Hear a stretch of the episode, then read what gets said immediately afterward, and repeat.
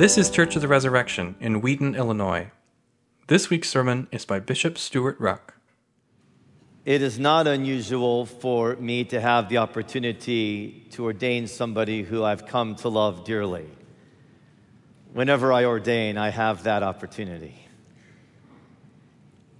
But it is unusual to have the opportunity to ordain someone, a brother who I've known for so long who's been a ministry partner in so many ways, with whom I've preached the gospel literally around the world, and to preach a sermon to your preaching coach. I've given him a lot of sermons one on one, just not with all of you here.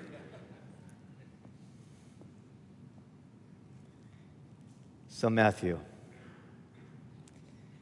I'm going to bring you a word out of the book of Second Timothy. You all will find that text printed there in the sermon notes section in your order of service. And I want to give you two exhortations out of the scripture that Paul wrote to Timothy live by fire and live as a father. You read the last verses of that section to you all. Actually, starting in verse 4 As I remember your tears, he says, for he's been separated from one whom he loves so much, named Timothy, who was a spiritual son to Paul. As I remember your tears, I long to see you, Timothy, that I may be filled with joy. I am reminded of your sincere faith, a faith that dwelt first in your grandmother Lois and your mother Eunice, and now I am sure dwells in you as well. For this reason, I remind you to fan into flame the gift of God given you in the laying on of my hands. For God has given us a spirit not of fear, but of power and love and self control. Fan into flame the gift given through the laying on of hands. Live by fire. As I present this to Matt, I present it to all of us who are walking in the Lord. Specifically, yes, for him, but realize this, oh, priesthood of all believers. All that's taught here is taught for you as well. There is a definition of ordination given us here in the second book of Timothy, a rare definition. Paul doesn't dwell often upon ordination. His main concern is that the people of God are equipped with the Spirit of God to minister the love of God to a world who does not know God. That's his main thrust, his main concern. And indeed, sermon upon sermon prepares the people of God. But on a Sunday like this, we take a rare verse from Paul and we do focus on the call in this case to the priesthood, whereby ordination is defined as the laying on of hands, whereby a gift of God is given. The gift of God throughout the Bible is the Holy Spirit. He then gives gifts to the people of God, but He is the primary gift of God. It is the Holy Spirit who gives us the gift of the power of the cross to suffer with Jesus.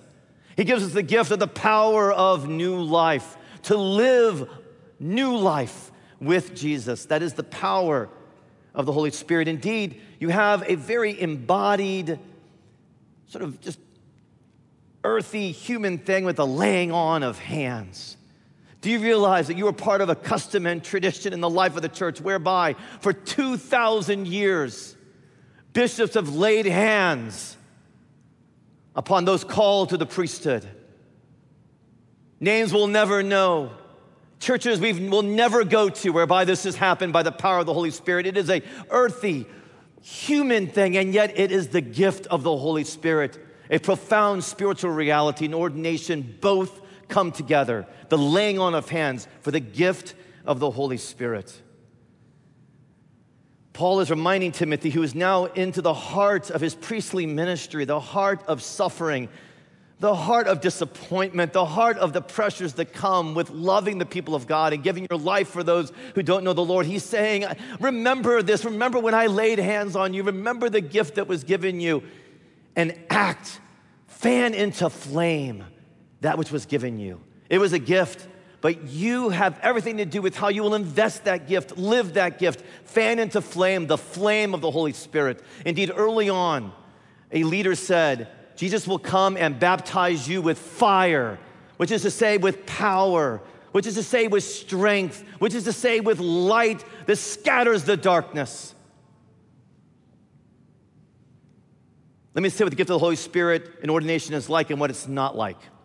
It's like a roaring, warming, arresting campfire along the north shore of Minnesota, Matt's beloved home state. It's not like a gas fed, glass protected. This is no offense to you who have fireplaces like this. It's just not a good example of ordination. Fireplace that so many of our suburban homes have. It's not like that. Oh, it's wilder than that. It's warmer than that. It's riskier than that. It's more compelling than that. It's like a massive bonfire campfire. What do you have to have to have a flame like that? First, you have to have dead wood. You can't put green wood in a fire and expect it to burn, it will only smoke. You have to have dead wood, which is the life of the priest, it's the life of the Christian who hears Jesus' summons come and die. Die to your sinful nature, die to your particular seemed necessities. Die to how you thought you would live your life and what you thought your life would look like. Die. Bring the dead wood of your life, the dead wood of your willingness to care about others more than yourself. Bring that dead wood to the bonfire, and then it will crackle. A bonfire must also need wind. For as it needs the love of self sacrifice, the dead wood, so it needs wind, it needs power. It needs that powerful breeze that comes off Lake Superior and lights up the fire. When you live by fire, Matt, you live by love and you live by power. Not your power. Heaven forbid, God forbid your power, the power of the Holy Spirit. Jesus said he's like a wind. Jesus said he's like a wind that blows. Oh, you know not where and you know not how. He's always in control. You fan into flame the gift given you by the deepest and deepest surrender that will signal the most powerful flame. And then there's the self control that Paul talks about. I think we often get that confused with control when it comes to the Holy Spirit. And again, we, we want to relate to the Holy Spirit gas fed, glass barrier, flame retardant things everywhere, buckets of water prepared just in case, right? Oh, you do need self control. You, you need stones pulled out from the lake around that campfire. That's right. You need to learn to live a life whereby you are controlled by the Holy Spirit and not by your sinful nature, which will be a battle till you see your Lord face to face. You will need a life of significant confession which are like stones around the fire. As a priest and as a preacher, you will need to learn even more to control the tongue, what you say, what you write.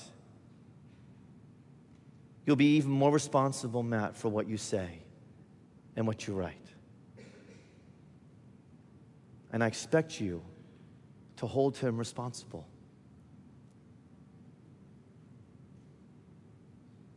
I also expect you, though, to receive the fire he brings you as your priest. I expect you to receive the passion of God. I expect you to let him to discomfort you with his heartbreak for those who have no idea that assemblies like this are even happening on a day like this because they're far from God and far from his church. I expect you to receive his call to repent of your sins when he brings the fire of conviction into our lives. Indeed, we need priests who live by fire, and we need to receive the fire they bring. But as you live by fire, so also live as a father. That's not explicit in this, this teaching from Paul, but it is deeply implicit. Did you see in verse 4 how he has this deep affection for his son?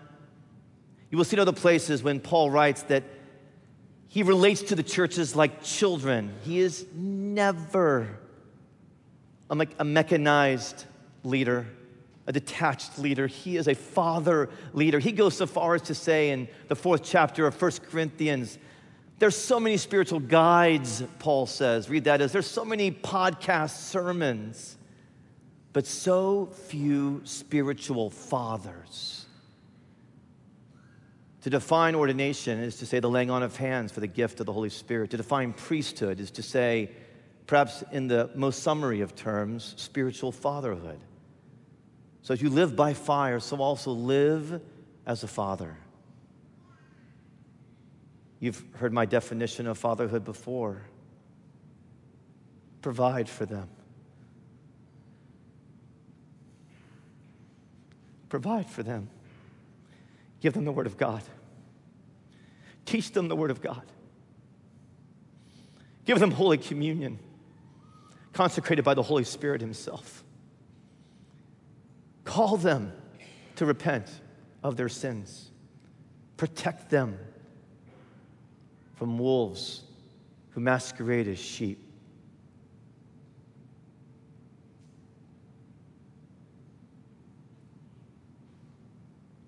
People of God, trust Him as your Father.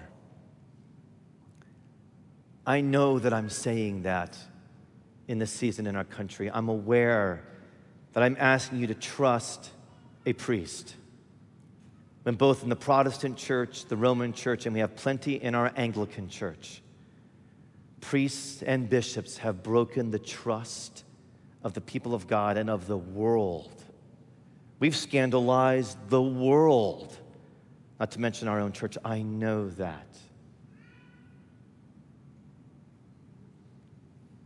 But an abusive father cannot, in their abuse, cancel out the importance of fatherhood, as is the case with priests who have abused profoundly their charge to provide and to protect.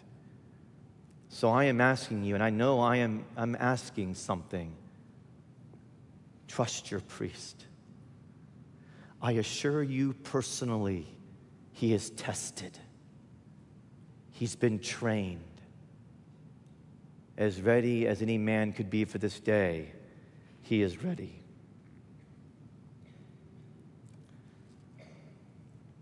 So, Matt, as I was praying for you in the particular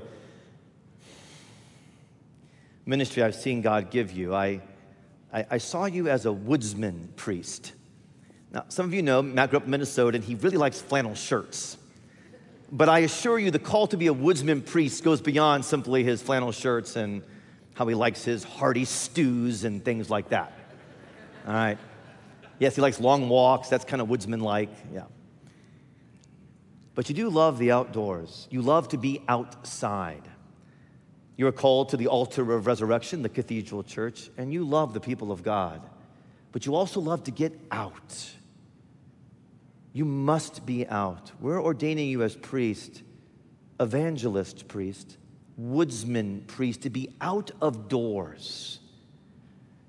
But you're one who cultivates, Matt. You pastor and you evangelize. You take the sapling and you love to see the sapling grow into the strongest of trunks and branches and trees. You're one who's learned when pruning must be necessary for the growth of the tree.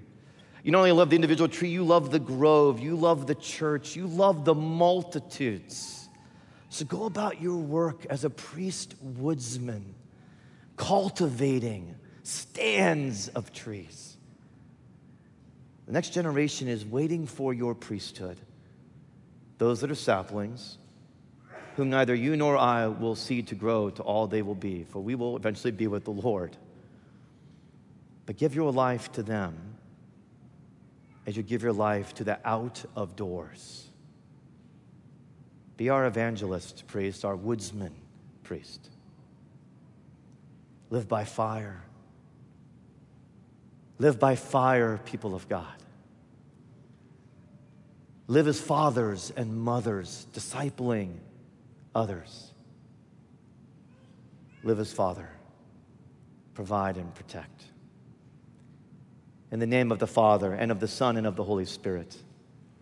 Amen. Thanks for listening. Our vision at Church of the Resurrection is to equip everyone for transformation.